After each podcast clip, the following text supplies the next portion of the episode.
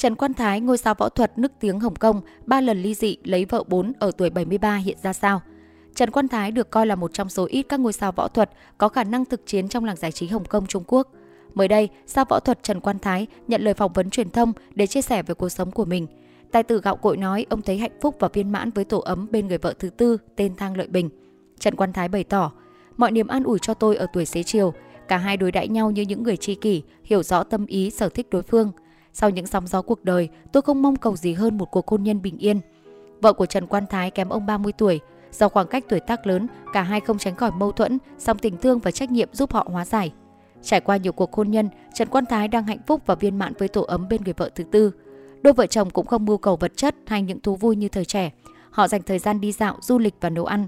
Trong công việc, vợ cũng là người quản lý của Trần Quan Thái. Do đó, họ hầu như bên cạnh nhau suốt ngày không rời.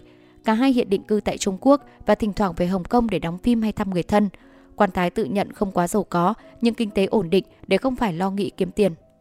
Trần Quan Thái có sự nghiệp tiếng tăm nhưng đời tư của ông cũng ồn ào không kém. Nam diễn viên với lịch sử tình trường phức tạp, tốn nhiều giấy mực của báo giới. Năm 1976, khi đã có vợ, tài tử có con ngoài giá thú với diễn viên Doanh Doanh. Cuối năm 1977, nam diễn viên yêu người đẹp Phương Di Trân kết thúc mối tình với Doanh Doanh.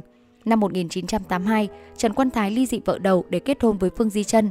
Năm 1990, ông làm đám cưới với người vợ thứ ba Triệu Đình Đình, song mối quan hệ chỉ kéo dài vài năm.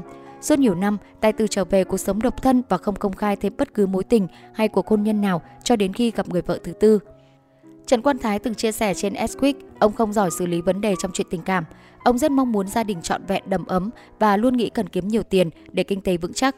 Trước đây tiền đóng phim ông giao cả cho vợ. Làm như thế còn không đủ ư, có lẽ tình cảm cần nhiều thời gian vun đắp, cũng có nói ai đúng ai sai, nhưng tôi chắc chắn mình không phải kẻ lăng nhăng, ông bọc bạch. Trần Quan Thái được coi là một trong số ít các ngôi sao võ thuật có khả năng thực chiến trong làng giải trí Hồng Kông.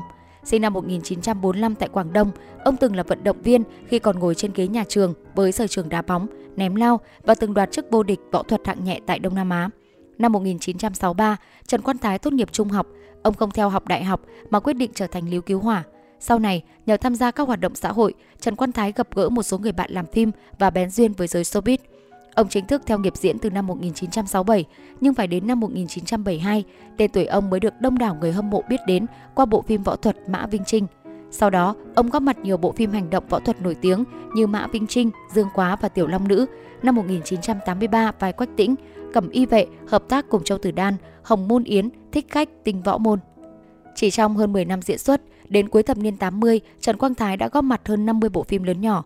Ngoài tác phẩm tiêu biểu Mã Vĩnh Trinh, ông còn được yêu thích với các vai diễn như Dương Quá và Tiểu Long Nữ, 1983, vài Quách Tĩnh, Cẩm Y Vệ hợp tác cùng Châu Tử Đan, Hồng Môn Yến, Thích Khách, Tinh Võ Môn.